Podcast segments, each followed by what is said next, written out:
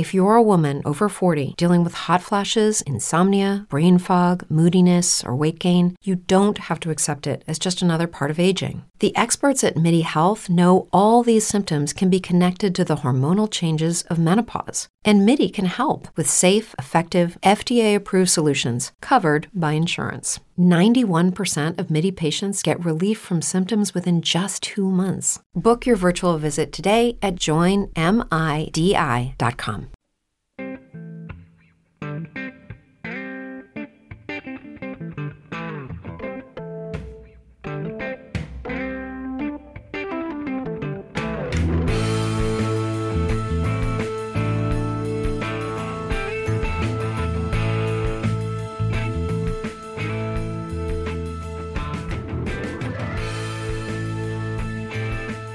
Eccoci qua, eccoci qua, bentornati, ben ritrovati cari amici e care amiche della galassia Vox 2 Box Media. Io sono Nicola Scarpelli, questo è Frattali, uno dei nostri tanti spot che abbiamo all'interno di questo mega universo ultra collegato fra di sé.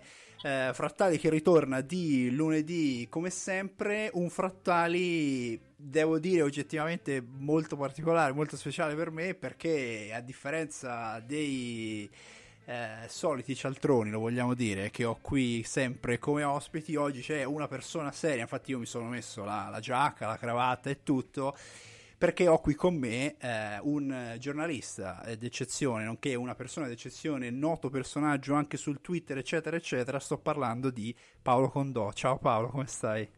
Un cialtrone laureato praticamente, eccolo qui. Ciao Nico. Forse... Mi chiamo Nico come c'è scritto sul tuo profilo WhatsApp e questa è una cosa che poi faremo sentire a mia madre, eh, che, che, mi chiama Nicco e che eh, ovviamente eh. sarà abbastanza orgogliosa di, di, questo, di, questo. di, questo, passaggio in avanti. Un Paolo Condò che eh, avrei sempre voluto avere qui, vorrei avere in ogni puntata di Frattali, però i budget imposti da Daniele, il nostro boss supremo, sono quelli che sono e quindi me lo sono dovuto giocare bene e me lo sono voluto giocare proprio oggi, 10 ottobre 2022, perché eh, avevo in mente da, dall'inizio di Frattali, anche, pri- anzi da prima di Frattali, di fare una conversazione su un tema specifico e quando io penso a questo tema specifico io penso sempre a te Paolo. E eh, perché nel 2022 fra le tante ricorrenze i tanti vari fatti che si stanno andando compiendosi eccetera c'è una ricorrenza che dal mio punto di vista è eccezionale ovvero sia proprio questa settimana, fra pochi giorni, venerdì 14 ottobre, saranno 40 anni dall'uscita in Italia per la prima volta di quello che credo, e qui lo metto subito come statement iniziale, quindi magari possiamo partire da qui, è il film di fantascienza più significativo, quantomeno della nostra generazione. Sto parlando di Blade Runner, eh, che appunto compie 40 anni dall'uscita in Italia questo venerdì e che secondo me ancora più di Star Wars rappresenta quel, quell'estetica, quel punto d'arrivo del cinema mainstream di fantascienza dal quale sostanzialmente non si torna indietro. E quindi chi meglio di Paolo Condò, che l'ha visto più di cento volte, mi ha, mi, ha, mi ha, già detto, mi ha già detto in fase di pre-puntata, per parlarne, perché appunto so che anche tu ci sei veramente legatissimo. E quindi partiamo da qui, è il film di fantascienza più importante degli ultimi 40 anni? Beh, diciamo che uh, Star Wars is for boys, Blade Runner is for men, ecco. possiamo partire da questa, da questa lapidaria sentenza per dire che naturalmente l'intero universo di Star Wars, che continua tra l'altro ad alimentarsi con nuove, con nuove produzioni, sia di attori in carne e ossa che di cartoni animati, è molto divertente, affascinante e giocoso. Ecco, quando ci spostiamo a parlare di Blade Runner, che ha avuto soltanto un più che dimenticabile sequel molti anni dopo, che io nemmeno considero, ecco, quando parliamo dell'originale Blade Runner, stiamo parlando di un, di un film straordinario eh, eh, che ha segnato dal punto di vista, come dire, sia del contenuto che della grafica eh, un, un benchmark, come si suol dire.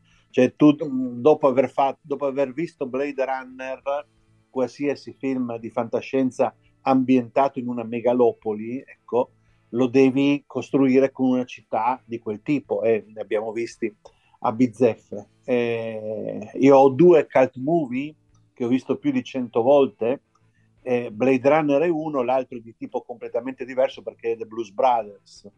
Eh, sono, sono, film che conosco praticamente a memoria. Son, visto il lavoro che faccio, sono film che io maledico non averli scritti io, ma purtroppo ci ha pensato qualcun altro a farlo. E diciamo che ci saranno dentro a Blade Runner ci saranno 30-40 frasi, citazioni, situazioni che mi viene che nel corso della mia vita ho ripetuto anche con, voce stentorea e impostata perché godevo come un riccio a poterlo fare. Ecco. Cioè, ricordo per esempio, eh, naturalmente tutti quanti eh, ricordano eh, le, le navi, eh, navi da combattimento in fiamme a largo dei bastioni di Orione, che ho usato più volte, soprattutto quando c'era il Barcellona di Guardiola, le squadre avversarie erano difese da combattimento in fiamme a largo dei bastioni del portiere che, di quella squadra, l'ho usato eh, più volte, e, però ricordo per esempio al termine di storie, eh, di storie d'amore concluse, concluse malamente, eh, ricordo di aver usato, perché mi piaceva moltissimo usare, la frase che Harrison Ford dice alla meravigliosa eh, Sean Young, a Rachel, la seconda, perché la prima volta hanno un incontro abbastanza atteso nello studio di Tyrell, la seconda volta lui la chiama e dice sono stato scaricato eh, da molte donne ma non dopo essere stato così amabile. Ecco, questa è un'altra frase che qualche mia ex eh, forse si ricorda. Ecco mi piace questa cosa perché Blade Runner anche per me è esattamente questo. C'è un valore affettivo anche dalla mia parte, è probabilmente il primo film di fantascienza che io abbia mai visto, eh, prima ancora di, non lo so, di cartoni animati un po' fantascientifici, eccetera. Ho questo, ho questo barlume di ricordo di questo film, ma eh, indipendentemente da quelli che sono poi i ricordi personali miei, eh, la grandezza di Blade Runner è quella di aver eh, totalmente ridefinito un genere, anzi di aver innovato un genere, pescando magari anche elementi da, da generi diversi, eh, formando un'estetica francamente irripetibile. Perché io sfido chiunque, penso concorderai con me Paolo, eh, a immaginarsi un futuro distopico dove non piove, per esempio che è una delle, uno dei grandi, uno dei, dei, tanti trademark di Blade Runner, questa pioggia onnisciente e ricordo, ricordo all'epoca ehm, su, su, Repubblica c'erano delle piccole mini dei film. Ti, ti sento un po' male Paolo, non so se ti sei... Eh, no, io sono sempre nella stessa ecco, ecco qua, adesso ti sento bene. Adesso va meglio, ecco. E ricordo che all'epoca su Repubblica c'erano delle mini schede, ti, ti parlo di eh, 15 righe di eh, descrizione dei film che venivano dati al cinema in quel periodo, che le curava un noto cinefilo come Roberto Nepoti, ecco, e ricordo che definiva Blade Runner film notturno e piovoso. Ecco, e sicuramente non c'è una maniera migliore, secondo me, per descrivere quello, la, la prima immagine visiva, l'estetica, come hai detto giustamente tu, usata da Ridley Scott. Poi eh, io impazzivo per, eh, per, quelle specie di astronavi eh, individuali, ecco, che, che, mm. salivano verticalmente nel cielo. Poi, eh, e poi naturalmente, insomma, tutte le, le questo mondo, eh, come definirlo, M- misto, ecco. Mentre da una parte il mondo misto della cantina di guerre stellari è virato come tutto Guerre Stellari verso il divertente, verso il grottesco. Questo, se tu ti vai a vedere la composizione al tavolo quando c'è all'inizio Harrison Ford, Rick Deckard, che sta aspettando di essere chiamato al, al ristorante lì eh, cinese, giapponese, anche qui insomma un, una cucina mista, era proprio l'elogio del crogiolo delle razze praticamente tu ce l'hai uh, fin dalla prima scena quando c'è lui che sta aspettando il suo turno per mangiare. Tra l'altro, inciso, ne approfitto per dire che la mia versione preferita non è la director's cut, quella finale, eh, quella che poi alla fine era la preferita di Ridley Scott, ma la prima uscita, quella che contiene il voice over, no? cioè le, il monologo, le spiegazioni che la voce di Harrison Ford dà alle varie situazioni, perché, perché secondo me mh, occorrono alcune introduzioni dentro alle varie, alle varie scene, la voce di Harrison Ford eh, doppiata è fantastica. Sì, infatti non so, allora, il film è dell'82, eh, tu l'hai visto al cinema quando uscì? Sì, certamente, l'ho visto al cinema, l'ho visto due o tre volte al cinema e poi ho cominciato a vederlo a manetta eh, in televisione da quando no, poi ovviamente avevo anche la cassetta del film, ma perché c'è, ci, sono, ci sono alcuni film che hanno un potere eh, calmante, ecco, hanno un potere calmante quando il tuo cuore è in tumulto per qualsiasi motivo che può essere da quello sentimentale a quello professionale perché hai combinato un casino, eh, insomma non, sei in un momento nel quale hai bisogno di raccogliere le idee e c'è qualche oggetto esterno che te le può far raccogliere, ecco per me Blade Runner è sempre stato e continua a essere uno di quegli oggetti. Ecco. Eh, ha, un potere, ha un potere, ci sono delle cose, de, degli spettacoli che tu uh, vedi, de, dei dischi che tu senti, dei libri che tu leggi, che ti fanno venire delle idee, ti fanno venire delle buone idee, delle città nelle quali vai, che mm-hmm. ti mhm. fanno venire delle buone idee. Ecco, per me Blade Runner è associato a tutta una serie di idee per scrivere o per fare altre cose comunque creative che mi sono capitate. È lo stesso motivo per cui io sono un grande amante di New York, perché è una città che anche in vacanza mi fa venire un sacco di idee su cose da fare. Ecco, mentre altre città mi impigriscono, come direbbe Corto Maltese. Venezia mi impigrisce, sarebbe la mia fine perché è talmente bella che non fai altro che contemplarla. Ecco, invece New York è un posto e Blade Runner è un film che mi fanno sempre venire in mente delle idee. È bella questa cosa che tu parli dei viaggi perché anche per me Blade Runner si associa molto al concetto di viaggiare. Infatti ti ho chiesto se tu l'avevi visto al cinema perché essendo un film dell'82 mi stavo un attimino facendo i conti mentali ricollegandoli a quello che poi è diciamo, la storia del tuo lavoro. Perché, correggimi se sbaglio, perché io con date è sono abbastanza un cialtrone, però eh, tu eri in eh, Giappone la, la, quando il Milan vince la, l'Intercontinentale, giusto?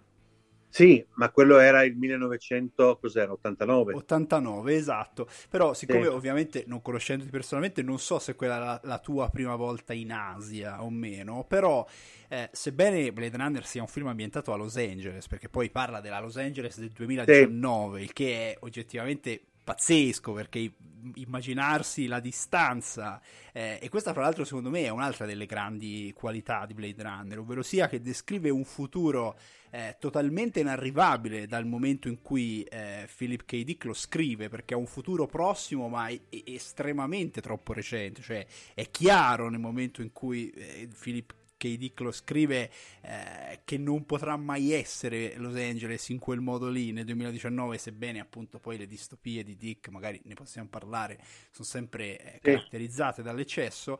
Eh, quando io penso a Blade Runner, hai citato tu alla, al crogiuolo delle, delle, delle razze, razze, eccetera, penso a me mi viene sempre appunto in mente l'Asia perché appunto c'è questa fascinazione verso i cartelli eh, con le scritte appunto orientali alla cucina cinese o giapponese o comunque sempre orientale. E quindi mi chiedevo, mi sono sempre chiesto, non, non so come mai mi è sempre rimasta in mente questa cosa di chiederti eh, se mai avessi avuto la possibilità, e grazie ai potenti mezzi di Vox to Box ce l'ho, di chiederti se quando tu sei andato in Asia per la prima volta nell'aereo che ti portava da, dall'Italia al Giappone, non so se quella era la prima volta o meno, tu ti sia posto magari emotivamente o comunque internamente la domanda di sto per entrare in un pezzetto, cioè se tu ti immaginavi di entrare all'interno di una fotografia, quantomeno eh, vicino alla, all'immaginario di Blade Runner perché è ciò che per, più che altro perché è una cosa che probabilmente io farei o avrei fatto se fossi stato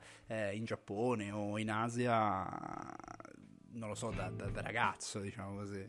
Allora, la risposta è assolutamente sì. Eh, facciamo un po' di date. Eh, Blade Runner esce nel 1982 mm-hmm. e io lo vedo a Trieste perché io mi sposto da Trieste a Milano all'inizio del 1984. Quindi io lo vedo, lo vedo a Trieste, ricordo anche il cinema che tra l'altro giustamente non esiste più eh, a Trieste nel quale ho visto per la prima volta Blade Runner. Nell'84 arrivo a Milano, alla fine dell'89 io vado due volte con il Milan ehm, a Tokyo, 89 e 90. E ricordo che l'ambiente, l'ambiente, l'estetica di Blade Runner era molto ben rappresentata dal quartiere di Roppongi a Tokyo, che era un po' il quartiere del divertimento serale, eh, che era abbastanza vicino al primo anno, i primi due anni eh, col Milan, anzi per me gli unici perché poi non andai le altre volte che il Milan andò a Tokyo, però poi ci sono andato tante volte per i mondiali, per un amichevole nazionale, insomma ho visto per qualche partita intercontinentale, eh, qualche finale intercontinentale, quindi qualche cosa, altre volte l'ho vista a Tokyo, ci sono stato 6-7 volte. E, e, ricordo che la prima volta al quartiere di Roppongi era, era affascinante anche per questo motivo, perché eh, insomma la sua, la sua mh, i palazzi, eh, mh, i locali eh, erano, erano simili, erano cioè, era il classico posto nel quale tu entravi e dicevi dove sono finito? Blade Runner. Ecco, questo, questo sicuramente succedeva. E c'era un altro film di Ridley Scott, non mi ricordo però di che anno sia, che ricordava molto quello girato in Giappone, che era Black Rain. Mm. Black Rain eh, con uh, Michael Douglas e Andy Garcia era eh, girato a Osaka. Però anche proprio nel 1989. Ah, ecco, 89. Ecco, allora probabilmente, se andiamo a ricostruire, probabilmente la mia aspettativa era più rivolta a Black Rain, che non... perché Black Rain era freschissimo esatto, nella, mia, nella mia memoria e Black Rain, svolgendosi a Osaka, ecco, diciamo, i locali, le discoteche, le... poi quelli erano tempi bellissimi perché si accompagnavano le squadre e poi la sera, una volta dato il pezzo, ci si divertiva parecchio in giro, ecco, eh, ricordo come si chiamava, il Giva Giv, eh, eh, era una discoteca di Ropponghi dove alla fine un po' tutti i giornalisti italiani erano finiti lì a far casino. E, e sì, eh, probabilmente era Black Rain, il film di Ridley Scott più vicino a quel pensiero all'epoca. C'è un'altra cosa di, di Blade Runner che a me mi, ha, mi, mi affascina sempre molto, eh, è che, a, a, parte il fatto che non abbiamo ancora parlato della colonna sonora, eh, che visto che è un'altra ricorrenza, perché purtroppo eh, chi l'ha composta, non c'è più cioè Vangelis, non c'è più, è morto eh, pochi, pochi, mesi fa. Eh, però prima ancora di quello eh, è chiaro che come ogni film che poi rimane all'interno dell'immaginario collettivo anche Blade Runner ha bisogno di, di una figura forte, di, una, di un'icona, no? E quindi del, della faccia di Harrison Ford, che probabilmente sarà una delle due o tre facce più, più, influenti degli anni 80 e poi anche insomma 90 2000, però nel momento eh, è proprio nel momento in cui cioè, si pone perfettamente fra l'esplosione della carriera di Harrison Ford e eh, quella anche di Ridley Scott, perché comunque è un regista che in quel momento sta emergendo. Eh, però eh, ancora più di quello, eh, a me di Blade Runner ha sempre affascinato il fatto che è uno di quei film che non è proprio così facile eh, da fare. Questa cosa è uno di quei film che riesci a mettere insieme, cioè ha una struttura per la quale eh, se anche non ci fosse Harrison Ford sarebbe un film incredibilmente affascinante lo stesso. Eh, è chiaro che eh, a me per dirti, eh, eh, mi ha sempre, mi ha sem- Blade Runner mi ha sempre ricordato un vecchio film, cioè secondo me è strutturato in maniera veramente veramente simile a un vecchio, sarebbe curioso poterlo chiedere a Ridley Scott, ma quello penso che neanche i potenti mezzi di, di Daniele mi permetteranno mai di farlo, eh, di chiedere a Ridley Scott se quando ha, si è immaginato lo scenario proposto dalla sceneggiatura di, di, di Philip K. Dick abbia mai pensato al, al, falcone, al falco maltese eh, con Humphrey Bogart, un film degli anni 40, eh, perché eh, ha proprio questa fascinazione noir del, del cinema anni 40-50, mm, la, il proprio Blade Runner, perché sebbene è chiaro ha, sia amplificato il tutto dalla figura prima di Bogart nel film degli anni 40 e di Harrison Ford qui, è proprio la struttura che, che ti coinvolge. No? Abbiamo parlato dell'estetica, ho detto la colonna sonora, però ci sono eh, delle donne, delle femme fatale per, per eccellenza, cioè penso probabilmente quelle più per eccellenza, nonostante eh, non, non, siano praticamente mai diventate delle, delle vere e proprie star da copertina, no? Perché tu citavi eh, Sean Young, che bellissima, incredibile, travolgente, anzi eh, la, la descriverei, ma che non ha una carriera cinematografica così imponente. Ci aggiungo anche eh, Daryl Hannan, che è Pris, anche lei incredibilmente sconvolgente come personaggio, te lo ricordi subito. E quindi c'è questo, c'è la pioggia, c'è, ci sono le ombre, ci sono gli occhi che riflettono, ci sono tutta questa terminologia anche un po' astrusa ma che ti rimane dentro, no? questi test per capire se i replicanti sono effettivamente replicanti o umani, cioè è proprio un, un costrutto continuo, francamente irripetibile. Ecco. Cioè... Sai, Blade Runner è, è, un film eccezionale perché contiene una quantità di cose eh, che generalmente tu dici, vabbè, in questa scatola ci possono stare 10 cose, lì ce ne sono 50 come minimo e ci stanno comode perché è un, è un prodigio, è un prodigio di montaggio, è un prodigio di dialoghi, è un prodigio di sceneggiatura in generale, è un prodigio di, uh, di estetica. E il tema dei, uh, il tema dei replicanti eh, naturalmente ci riporta a tutta una serie di temi di, uh, di attualità, delle, eh, diciamo delle categorie eh, che reclamano dei diritti e non sempre le ottengono. Eh, il, la frase finale, la frase finale cioè, cioè, quando lui dice Rachel era una uh, replicante senza data di scadenza, non sapevo quanto saremmo stati insieme, ma chi è che lo sa? È una frase che contiene il senso della vita. Perché nessuno di noi sa esattamente, può dire con certezza quanto tempo starà con, uh, con la donna che ama, quanto tempo, quanto tempo, gli rimane in generale.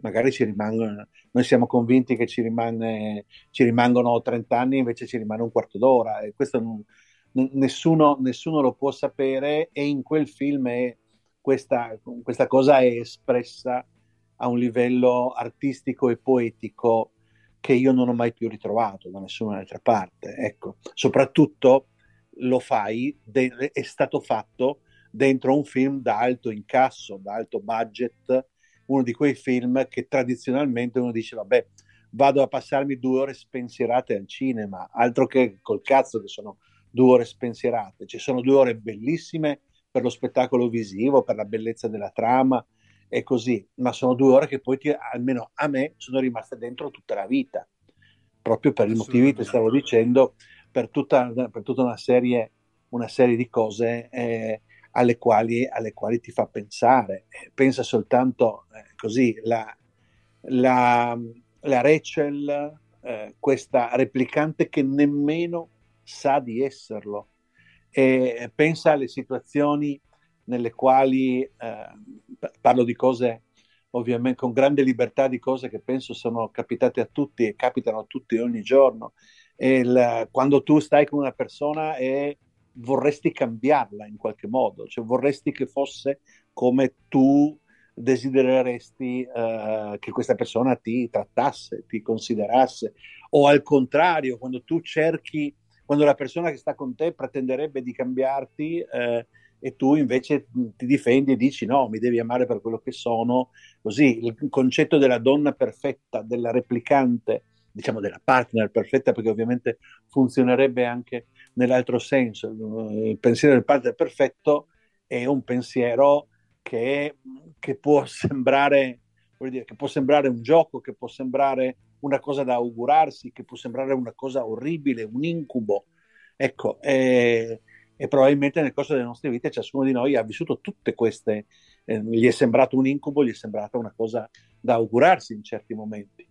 E questo è un tema svolto, è un, è un tema che eh, non è che Ridley Scott monta in cattedra e ti dice adesso parliamo di questo, ma è lo svolgimento del film, la, la progressione della sceneggiatura, le sfumature, ecco, a portarti a questo, a questo ragionamento ti piacerebbe andare a vivere in una colonia extramondo? Che cos'è una colonia extramondo? Colonia extramondo adesso posso immaginare certe cittadelle che mi è capitato di vedere, soprattutto in posti, in posti poveri. Ecco, eh, ci sono i quartieri residenziali, penso ai miei tanti viaggi in Sud America, i quartieri residenziali che sono guardati da, da uomini armati, da vigilanze private e così via. Eh, quella è sempre stata la mia idea lanciata da Blade Runner della colonia extramondo. Ecco, eh, e poi eh, andando più veramente sull'intimo e nello specifico, il, uh, quando gli anni cominciano a essere un po', ecco, ci sono due, due situazioni del film, due situazioni da film che, che, mi sono venute in testa in quest'ultimo periodo e qui ti confesso che gli anni anche per me cominciano a essere un po'. Una è quella nel monologo di Al Pacino in ogni maledetta domenica, quando lui dice eh, che ci sono delle cose che tu ti accorgi di avere soltanto quando le perdi. E quelle sono... Eh, eh, e quella è una cosa che succede a un certo punto della vita, cioè che succede di accorgersi di questa cosa e di provare un rimpianto per, per queste cose che, che, non, che, non, puoi fare più. Io sono, sono, sempre stato, mi sono sempre molto divertito a fare dello sport e adesso ci sono naturalmente tutta una serie di prestazioni atletiche che non sono più alla mia portata, che un tempo lo erano quando ero più magro, più giovane e, e, adesso, e adesso dispiace, ti dispiace che non siano più alla tua portata. E l'altra frase è, mh, mm, la, è la, conclusione di, di Roger Hauer e tutti questi momenti andranno persi nel tempo come lacrime nella pioggia, sono dei momenti che sono dei momenti soltanto tuoi privati che tu hai vissuto, poi uno come me che, che ha viaggiato tantissimo ne ha vissuti in tutte le lingue, ecco, diciamo così, eh, dei, dei momenti eroici, dei momenti vigliacchi, dei momenti di difficoltà, dei momenti di estasi, momenti, ma ti sto parlando di cazzate, non ti sto parlando di cose, di cose certo. eh, eh, ti sto parlando veramente di momenti di cazzate, ecco, eh, che, che, non stai nemmeno più a raccontarli, ma ti appartengono e sono, eh, e sono come lacrime nella pioggia, cioè via via, quando smette di eh, di avere senso raccontarli, perché poi tu vai, vedi il mondo, vedi delle partite di calcio, vedi delle situazioni. Io mh, mm, per fortuna non ho visto soltanto partite di calcio durante, durante i miei viaggi, ma, ma, tenevo aperti gli occhi anche prima e dopo il fischio d'inizio, diciamo così.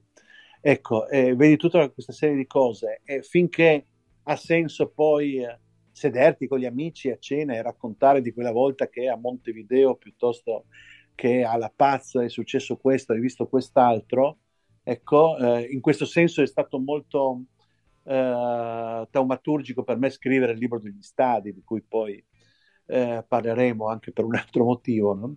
Eh, perché lì ho potuto raccontare, mh, mm, mi è venuta voglia e lì ci stava bene raccontare una serie di incontri o di situazioni a latere delle partite di calcio e degli stadi che scrivendo quel libro mi sono tornati alla mente, sono tornati alla mente e eh, ho, ho, raccontato nel libro, mi ricordo quella volta che ero allo stadio di La Paz, che è un posto da matti, mm, calcolando che lo stadio è a circa 3600 metri d'altezza e quindi ti manca il respiro, mi ricordo di aver fatto la scalinata che portava in tribuna stampa, maledicendo eh, il fatto che non, ave- non, ci avessero messo un ascensore e mi aveva accolto l'unico altro europeo, erano tutti sudamericani ovviamente, eh.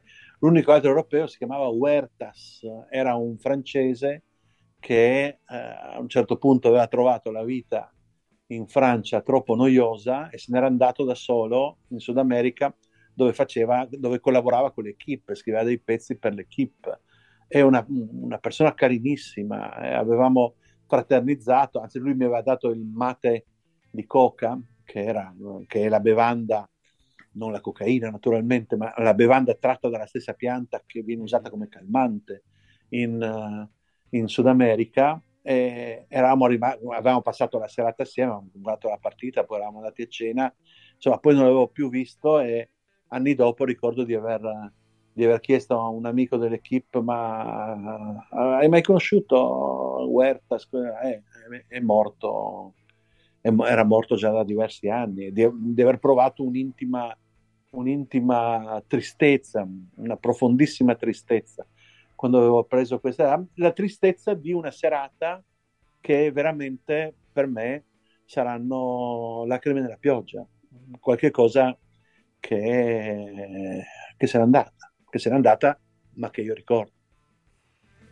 Beh, molto, è, è, molto bella questa cosa perché fa parte di un altro aspetto poi di Blade Runner che secondo me resterà sempre attuale in eterno dopo 40 anni ma anche dopo 400, cioè quello di essere un film incredibilmente intimo eh, è un, un, un, film che parla d'amore poi sostanzialmente, come tutti i grandi film, eh, e di essere un film estremamente intimo perché per esempio eh, stiamo parlando di citazioni, di cose che ci restano dentro, io ti, ti espongo una visione diversa, vuoi perché arrivo, io adesso ho 30, 32 anni, eh, quasi 33, eh, ma arrivo da, da, un, da, un, da un da una decina di anni, insomma da un, dagli anni dei, dei vent'anni e quindi insomma della, della, maturità, della crescita, eccetera, eccetera, dove la frase probabilmente eh, per eccellenza che mi è sempre rimasta per la testa è quella che ehm, il dottor, ehm, insomma il creatore poi dei replicanti dice appunto a Roy e cioè che la candela che arde col doppio della forza brucia per metà del tempo e che tu inteso come Roy, cioè l'hai sempre bruciata da due parti, cioè la famosa candela che brucia da due parti e che rappresenta brilla il doppio, brilla il doppio, esatto. ma, ma, lo, ma, lo, fa per la metà del tempo. Eh beh, questa, tempo. questa è, un'altra, è un'altra, grande verità, naturalmente. C'è un'altra cosa che, che succede, eh, per fortuna non succede a tutti. Io, per esempio, avevo usato questa metafora, proprio questa metafora, per descrivere la carriera di Arrigo Sacchi, venendo a un tema che sicuramente Daniele apprezzerà molto, per, perché Arrigo Sacchi è stato la sua importanza, la sua presenza, la sua importanza nella storia del calcio è stata di straordinaria portata, ma è stata brevissima se uno alla fine ci fa, ci fa ragionamento, perché lui arriva nel 1987 e lascia la nazionale con ciò concludendo la sua grande carriera, perché quello che ha fatto dopo non è rilevante, nel 1995. E cioè Sacchi dura otto anni, il grande Sacchi. Se tu vai a vedere la durata di tutti gli allenatori eh, eh, di quest'epoca, ma anche di quelle precedenti, siamo nell'ordine dei 20-30 anni.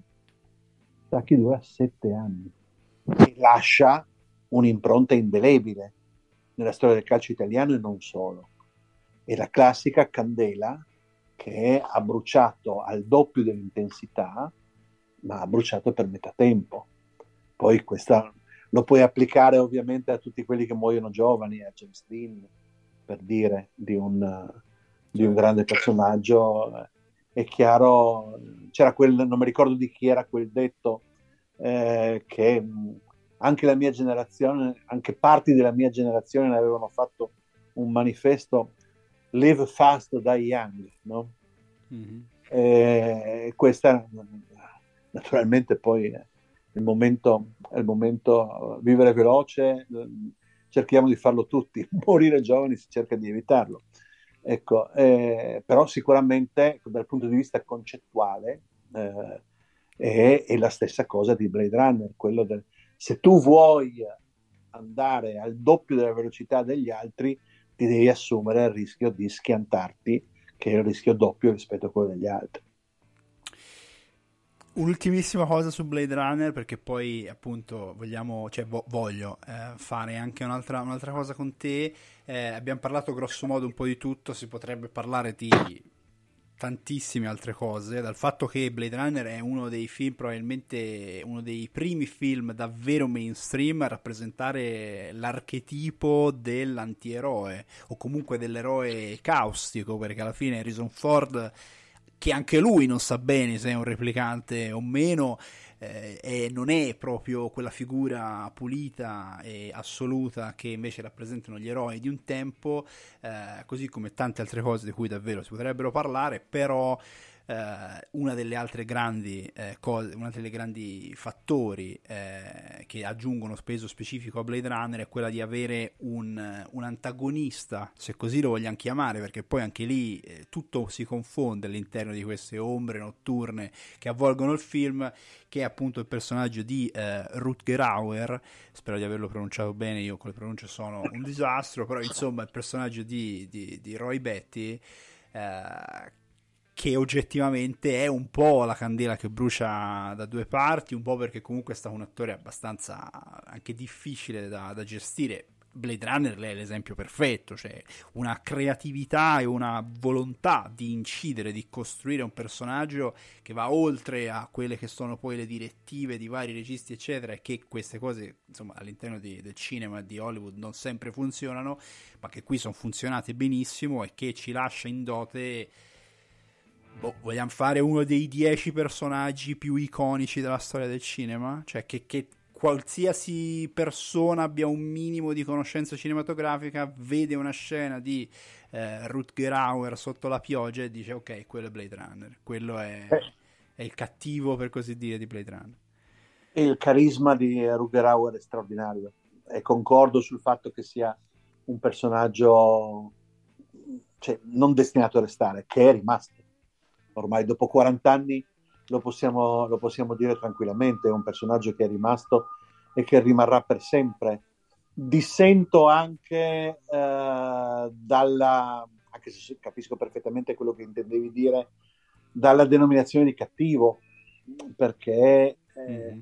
il cattivo presuppone una colpa e io trovo che non abbia colpe. Lui, eh, eh, lui semplicemente diciamo che la sperimentazione scientifica lo ha dotato di una sfera emozionale e sentimentale troppo grande per essere gestita appunto dentro all'aspetto soltanto scientifico, ma si è allargata alla, alla base morale, alla base filosofica, alla base poetica. E quindi in questo senso lui reclama una vita normale, cioè mi hai fatto talmente non solo identico, ma migliore dal punto di vista, da molti punti di vista, eh, calcolando che lui ovviamente è un combattente. Eh, mi, hai fatto, mi, hai fatto, migliore, eh, adesso però padre, non puoi cavartela così e dire, ah guarda che però tu dopo quattro anni devi, eh, finisci, eh, no, cioè, rappresenta un po', un po' la metafora di tutti noi, cioè alla fine è una, per- è una persona che, che vuole più tempo che ha bisogno di più tempo per esprimere quello che è il suo profondo io. Eh, ma, um, sì, soprattutto partendo dal presupposto che ad altri questa, questa opportunità viene data, a lui no. Esatto. E, eh, e, lo stesso discorso vale ovviamente per Derilan, per Pris. Mm. Eh, tra l'altro, il, una, una, mia definizione tra amici quando Pris è modello base piacere per, per, per uh, il tempo libero dei soldati. C'è questo nel film è, il, è il, lo scopo di quel tipo di replicante, no? modello base, praticamente una, una prostituta per, uh, per, le truppe e così via. E, e a, a, volte quando vedo certe mogli di calciatori mi viene più o meno lo stesso, che sono tutte uguali, mi viene più o meno lo stesso, lo stesso pensiero, la stessa denominazione. E il, il, il personaggio di Joanna Cassini, la, eh, quella che è insieme La Bella e la Bestia, no? eh, anche lei è stata un'attrice, un'attrice d'eccellenza. E, in ogni angolo di Blade Runner si nasconde una, non una lezione morale, non mi piace l'idea della lezione, ma un, un'apertura di dibattito morale. Ecco, questa secondo me, alla fine, se dobbiamo andare a vedere qual è la vera grande ricchezza di quel film, è questa, cioè che ci sono spunti per, che ci accompagnano da una vita, spunti che ci accompagnano da una vita che, raccontano, che ci raccontano anche le nostre, le nostre debolezze, i nostri splendori, le nostre miserie e, e ci invitano a ragionarci sopra. Ecco, questo al cinema pochi film lo hanno fatto come Blade. Concordo, eh, mi piacerebbe tantissimo tenerti qua altre 3-4 ore a parlare di queste cose, però il tempo, il tempo è tiranno, come insegnerebbe giustamente anche anche Roy, eh, e, ve- e, mi ero proposto, mi piaceva fare una chiosa, diciamo magari anche più, diciamo così, più cazzereccia, sebbene si possa considerare seria quello che abbiamo fatto fino adesso, però comunque eh, avendoti qua ed essendo tu appunto una delle eh, figure di riferimento di quello che poi è anche il giornalismo sportivo eh, come si può dire, eh, della frontiera, vogliamo descriverlo così, comunque di una persona che ha viaggiato, ha visto, è stato in posti, ha appunto scritto un libro, si chiama Porte Aperte, eh, sui i 30, se non sbaglio, stadi. Sì, 30 stadi eh, che mi hanno colpito particolarmente. Che ti hanno colpito di più, siccome noi a House of Brackets, a inizio puntata citavo l'universo Box to Box che appunto collega tutti i suoi vari podcast, anche House of Brackets è un podcast della galassia eh, V2B, abbiamo fatto il bracket degli stadi e siccome so che tu sei un fan anche di, di House of Brackets, eh, di questo... mi è capitato di, di partecipare, sì. Capitato di partecipare, quindi ti ringrazio. Eh, avevamo fatto noi un tabellone a 32 eh, che vorrei sostanzialmente riproporti e eh, fartelo, diciamo così, rigiocare in modo destrutturato all'interno Dai. di una, una diciamo come si può dire, rubrica che spaccio spesso qua con i miei ospiti, ovvero sia, ti spiego le regole di ingaggio, io ti proporrò due stadi, tu dovrai, sì. tu ne sceglierai uno ovviamente, e poi in sequenza io continuerò a proporti stadi chiedendoti se vuoi cambiare e perché vuoi cambiare con la tua scelta originaria, quindi è una sorta di linea della morte, io infatti la chiamo Death Row, eh, nella quale tu devi scegliere se tenerti la scelta oppure, oppure cambiare eh, con, con, una, con, una, soluzione nuova. Eh, estremamente, estremamente, semplice eh, come, come, gioco, estremamente banale, però appunto magari ci dà lo spunto anche di parlare di, non lo so, se vuoi raccontarci di altre notti che hai fatto a giro per il mondo, questo è, è, un, è un momento buono per farlo. Eh... Sono nel libro, comunque magari qualcuno mi viene in mente, dai. Allora, Part- partiamo.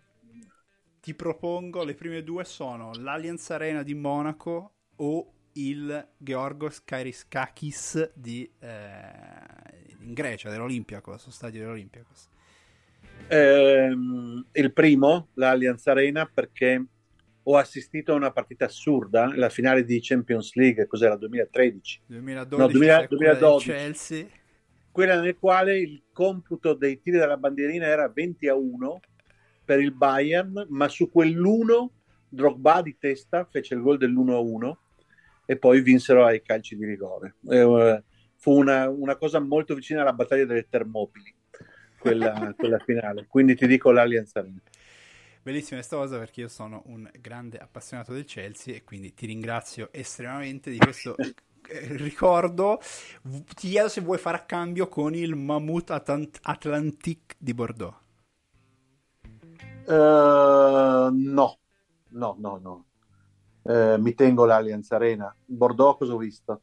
Bordeaux ho visto una partita del Parma di uh, Coppa UEFA e poi ho visto Italia-Cile, la prima partita dell'Italia eh. mondiale del 98, quando riuscimmo, ci fu un rigore per noi a 5 minuti alla fine abbastanza ridicolo, devo dire, che Baggio riuscì a trasformare. Ecco, rigore che non c'era, ma strappammo un 2 a 2.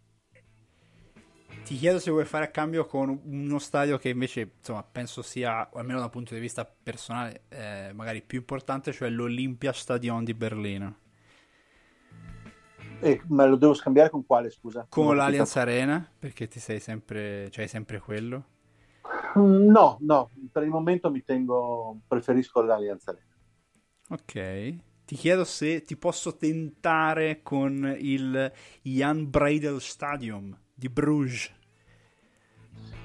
Ci sono stato una volta, ma tantissimi anni fa, francamente non lo ricordo. Posso però eh, consigliare a chiunque ci stia ascoltando di andare a passare una giornata a Bruges. Io ci sono tornato proprio quest'estate, eh, che è una città di una bellezza pazzesca.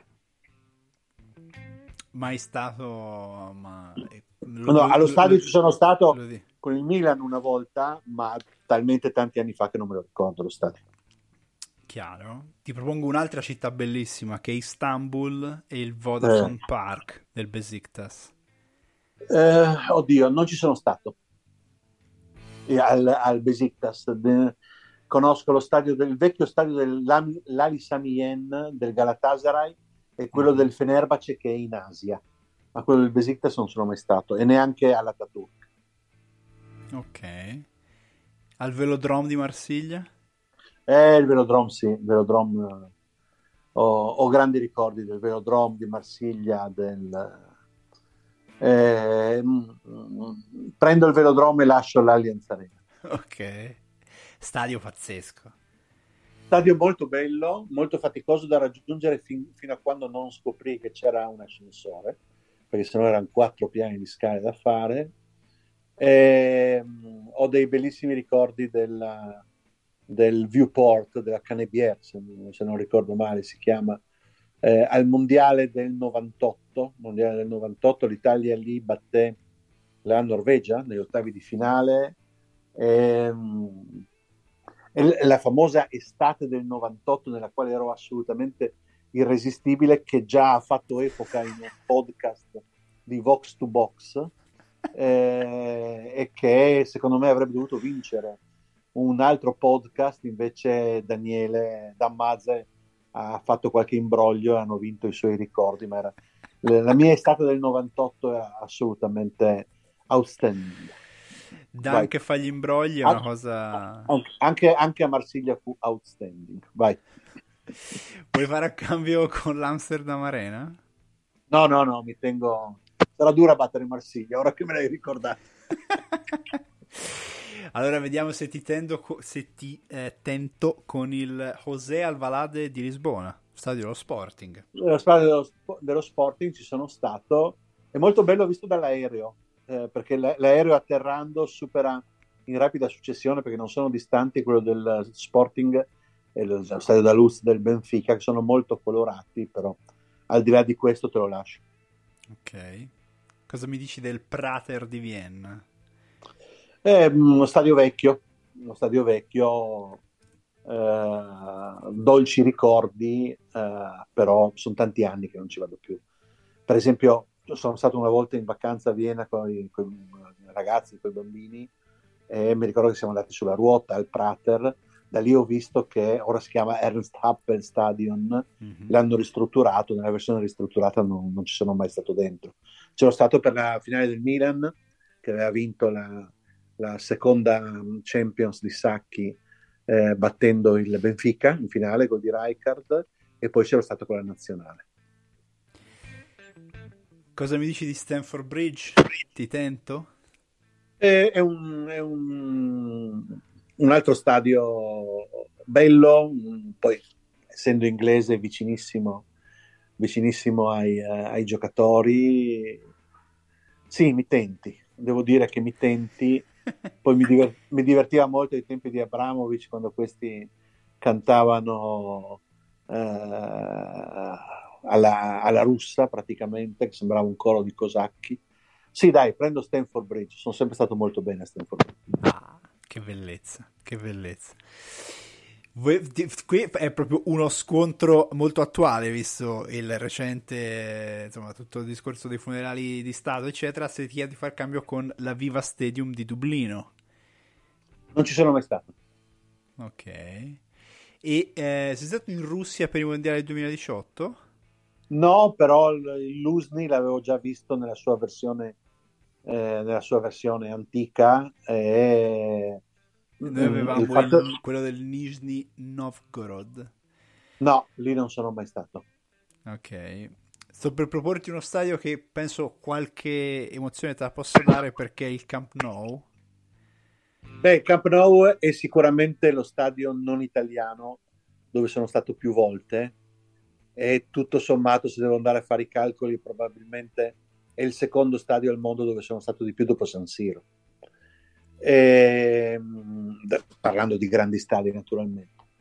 E il Camp Nou uh, ha segnato una fase molto, molto importante e bella della mia vita perché uh, nel che cos'era? Nel, io ho fatto il capo del calcio alla Gazzetta dal 2002 al 2005 per, per tre anni. Poi mi hanno fatto fuori eh, e quindi eh, all'epoca, adesso non è più così perché i giornali non hanno più soldi, però all'epoca quando veniva fatto fuori uno che comunque aveva ricoperto un ruolo importante, più se ne andava lontano e più erano contenti quelli che l'avevano fatto fuori. Mm-hmm. E quindi quando il direttore eh, mi disse eh, ti sollevo dall'incarico perché eh, non, mi piace, ah, era ovviamente padronissimo di farlo essendo il direttore, lui ebbe la cortesia di chiedermi cosa, cosa volessi fare e io gli dissi il calcio estero voglio andare a raccontare ogni settimana la partita dei campionati esteri così più importante. E lui felice ma che bella idea fantastico va bene. E lì dal 2006 praticamente dal 2006 che poi tra l'altro cambiò il direttore ma eh, venne Verdelli che pur volendomi molto più bene rispetto a quello precedente mi lasciò eh, con mia soddisfazione in quel ruolo e lì dal, praticamente ho vissuto dieci anni eh, nei quali ero, eh, nei quali ero mm, ogni settimana in giro per il mondo, ma veramente in giro per il mondo, a vedere una partita e sono stati anni meravigliosi. Il Camp Nou, eh, tra le altre cose, quella che ho seguito con più frequenza è, stata, è stato il Barcellona di Guardiola. Il Barcellona di Guardiola andavo a vederlo praticamente quasi tutte le partite eh, e sicuramente tantissime partite di Champions e parecchie anche di Liga.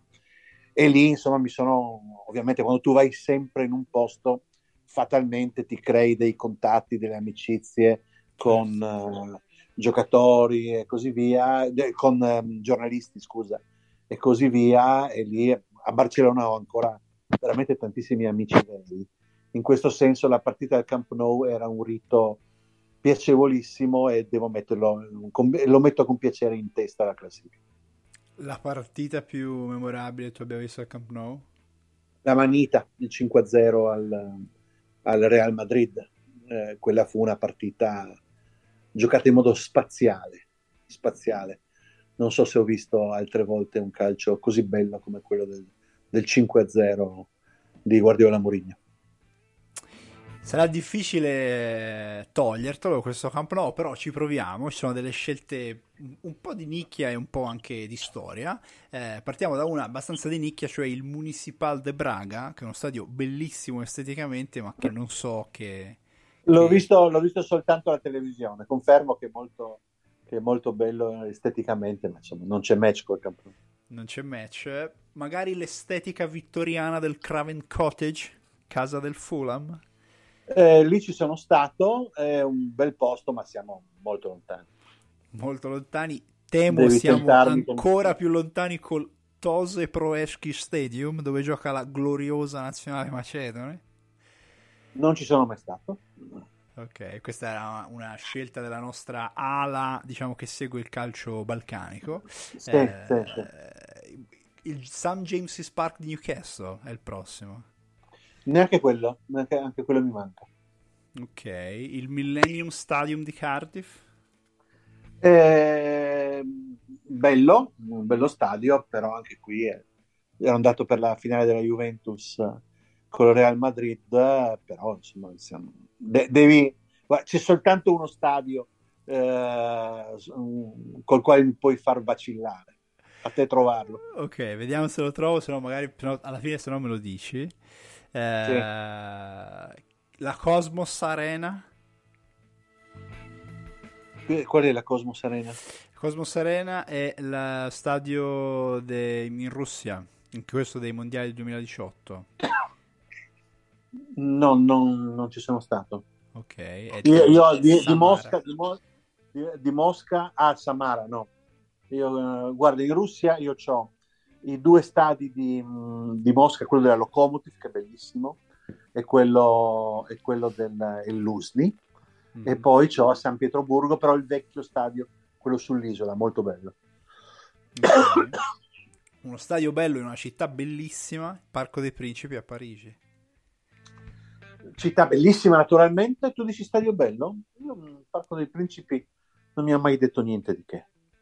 Ok, perfetto. No, a me mi, mi affascina sempre molto, eh, innanzitutto sono colori sempre molto belli, però c'ha un'estetica che da fuori mi piace, non ci sono mai stato, però insomma, siamo qui per mm. le tue considerazioni, non le mie ovviamente.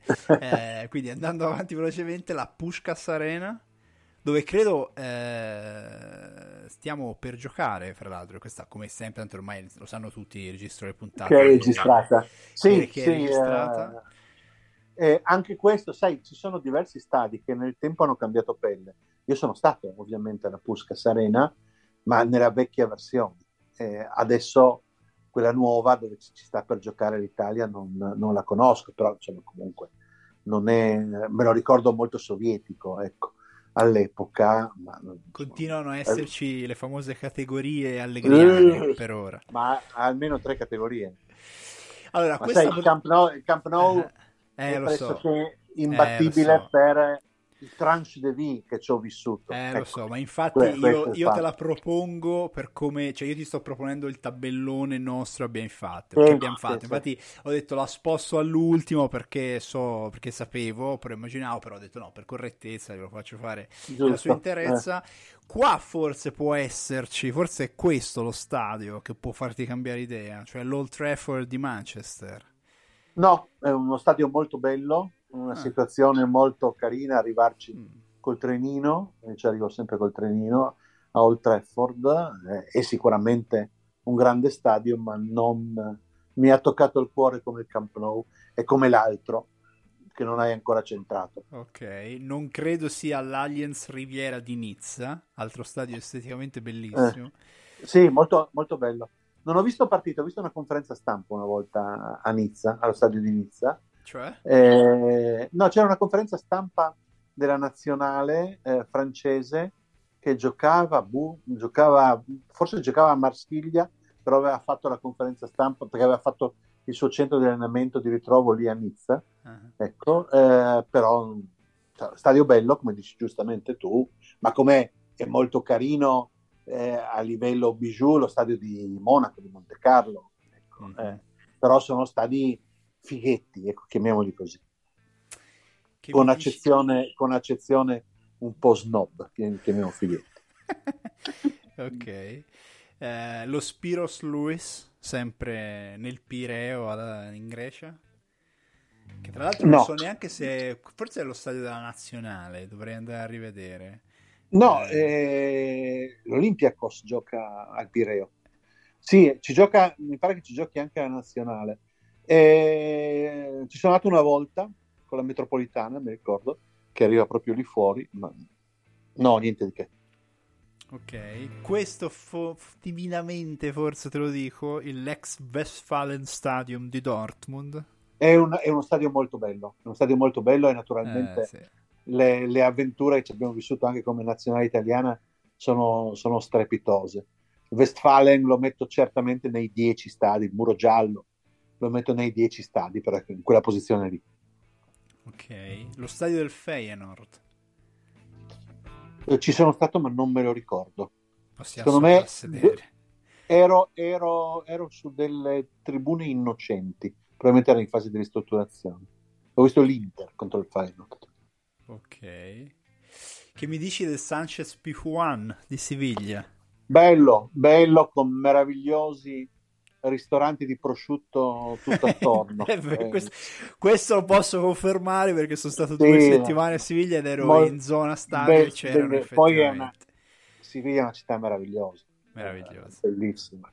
Eh, anche il Sanchez Pisuan è, è, in alto, non così in alto, ma è in alto, in classifica. Ibrox Park? Mm, è in alto anche Ibrox. Ok. Il Maracanã? Maracanã è... Allora, la versione nuova, quella dei mondiali, lo ha reso un po' anonimo. Eh, era, era una... Maracanã di, prima... di Belgrado, eh, intendo. Ah, pensavo quello di Rio. No, eh... no, noi abbiamo fatto solo, solo Europa. Ah, solo Europa. Eh... Il Maracanã è uno stadio che ti fa paura è uno ah. stadio che fa veramente paura. Quindi, quindi, e... quindi è, è, vera questa cosa, cioè non è una sì, leggenda metropolitana. Sì. Beh, Zenga ti racconta che lui, lui, allenava la Stella Rossa, no? Quando giocavano lo stadio del Maracanã, il Maracanã e lo stadio del Partizan sono lontani 300, 300 metri, ci sono vicinissimi. E lui dice che quando andavano a giocare nello stadio del Partizan, poi andavano a fare la doccia al Maracanã perché volevano tornare a casa loro, non stare un minuto di più nel, nello stadio del Partizan perché lo sentivano come pericoloso e ovviamente accadeva lo stesso a parti invertite. Eh, io sono andato a vedere una partita molto particolare al Maracanã. Ho visto Serbia-Croazia. Eh, eh, Serbia-Croazia vietata ai tifosi croati e per fortuna perché ci sarebbe stata una carneficina. Se penso all'aggressività che aveva il pubblico nei confronti del, della, de, della squadra croata. C'ero andato prima, parecchio prima, io agli stadi quando potevo andavo sempre molto prima perché mi piace eh, respirare l'aria di un pre-partita, quello era un pre-partita di, così, eh, un'idea di tensione molto molto forte. Molto molto forte, uno stadio molto intenso e anche il San Mamés di Bilbao. Sì, eh, è anche, è anche molto bello. L'ho, l'ho visto nella sua, nella sua, versione più recente, cioè, impressionante se tu ci pensi. A, questi non soltanto eh, hanno una squadra composta esclusivamente da giocatori baschi, ma hanno anche uno stadio che le squadre italiane si sognano. Eh, veramente, eh. Poi hanno fatto un lavoro bellissimo perché il vecchio San Mamés, io sono stato sia il vecchio che il nuovo, il vecchio San Mamés praticamente hanno fatto ruotare lo stadio eh, per fare in modo che una, metti, adesso lo dico a caso, la tribuna nord è diventata la tribuna sud del nuovo stadio, ma hanno mantenuto una tribuna di quello vecchio. Mm-hmm. Gran lavoro. Gran lavoro, immagino che non ti tenterò, non riuscirò a farti cambiare idea perché l'ultimo che resta è il Timsa Arena del Bursaspor in Turchia che noi abbiamo messo perché è a forma di coccodrillo e non potevamo no. non metterlo. Non, eh... ci sono, non ci sono mai stato, ma quindi nel vostro bracket mancava Anfield? Nel nostro bracket, eh sì, fra, fra, i tanti, peraltro, perché mancava anche certo. San Siro, se tu se, se, se vogliamo. No, beh, pensavo che fosse soltanto per stranieri, cioè stati stranieri. Sì, sì, ovviamente. No, mancano il Bernabeu, che insomma è uno stadio con i controcazzi, e manca, e manca Anfield, che è l'unico stadio eh, paragonabile per, per emotività al Camp Nou. Infatti, se tu mi chiedi ti metto questi due più San Siro. Ecco, questi tre stadi sono certamente gli stadi della mia vita. In, parlando ovviamente di, di, Europa. Di Europa, perché poi eh, la bombonera, eh, insomma, bombonera ha il suo bel perché, eh. lo stadio del River ha il suo bel perché. Insomma, ci sono lo stesso stadio di La Paz per la storia che ti ho raccontato, è molto, è molto emotivo. Chiaro. Chiaro. Mi fa piacere sia venuta fuori una puntata molto intima alla fine. Eh, eh beh, sono... era quello che mi avevi chiesto. Quindi... Sono molto, no, no, esatto, esatto. Sono molto, eh. sono molto, contento. Paolo, ti ringrazio tantissimo di quest'ora che abbiamo è sta- passato È stato insieme. un piacere, Nico. È stato un piacere. E... Eh, e di a Damasio che è un truffatore mm, per quella cosa per aver battuto il mio 98 glielo dirò, glielo dirò assolutamente anche perché cioè, ora io senza a buste chiuse mettiamola così eh. penso che fosse effettivamente difficile da battere eh? fidandomi su, sulla parola eh, però no, a parte gli scherzi, glielo dirò sicuramente. Grazie davvero tante a Paolo Condò che magari quando insomma eh, il tempo e ovviamente le possibilità anche economiche, perché insomma eh, qua ci sono dei cachet molto importanti, sto scherzando, magari ci fossero dei cachet molto importanti. Precisa, precisa che stai scherzando perché sennò uno si fa delle idee completamente sbagliate. No, no, assolutamente no. È stata una eh, seduta di psicanalisi del tutto gratuita. esatto. Ehm, chissà, magari ci, ci, ci, risentiremo. Se no, è stato, bello, è stato bello così. Spero che questa puntata non se ne andrà poi perduta come lacrime, lacrime nella pioggia, ma che le persone possano apprezzarla. Un saluto anche da me. Fratali torna come sempre il prossimo lunedì. E, e niente, ci sentiamo fra una settimana. Ciao!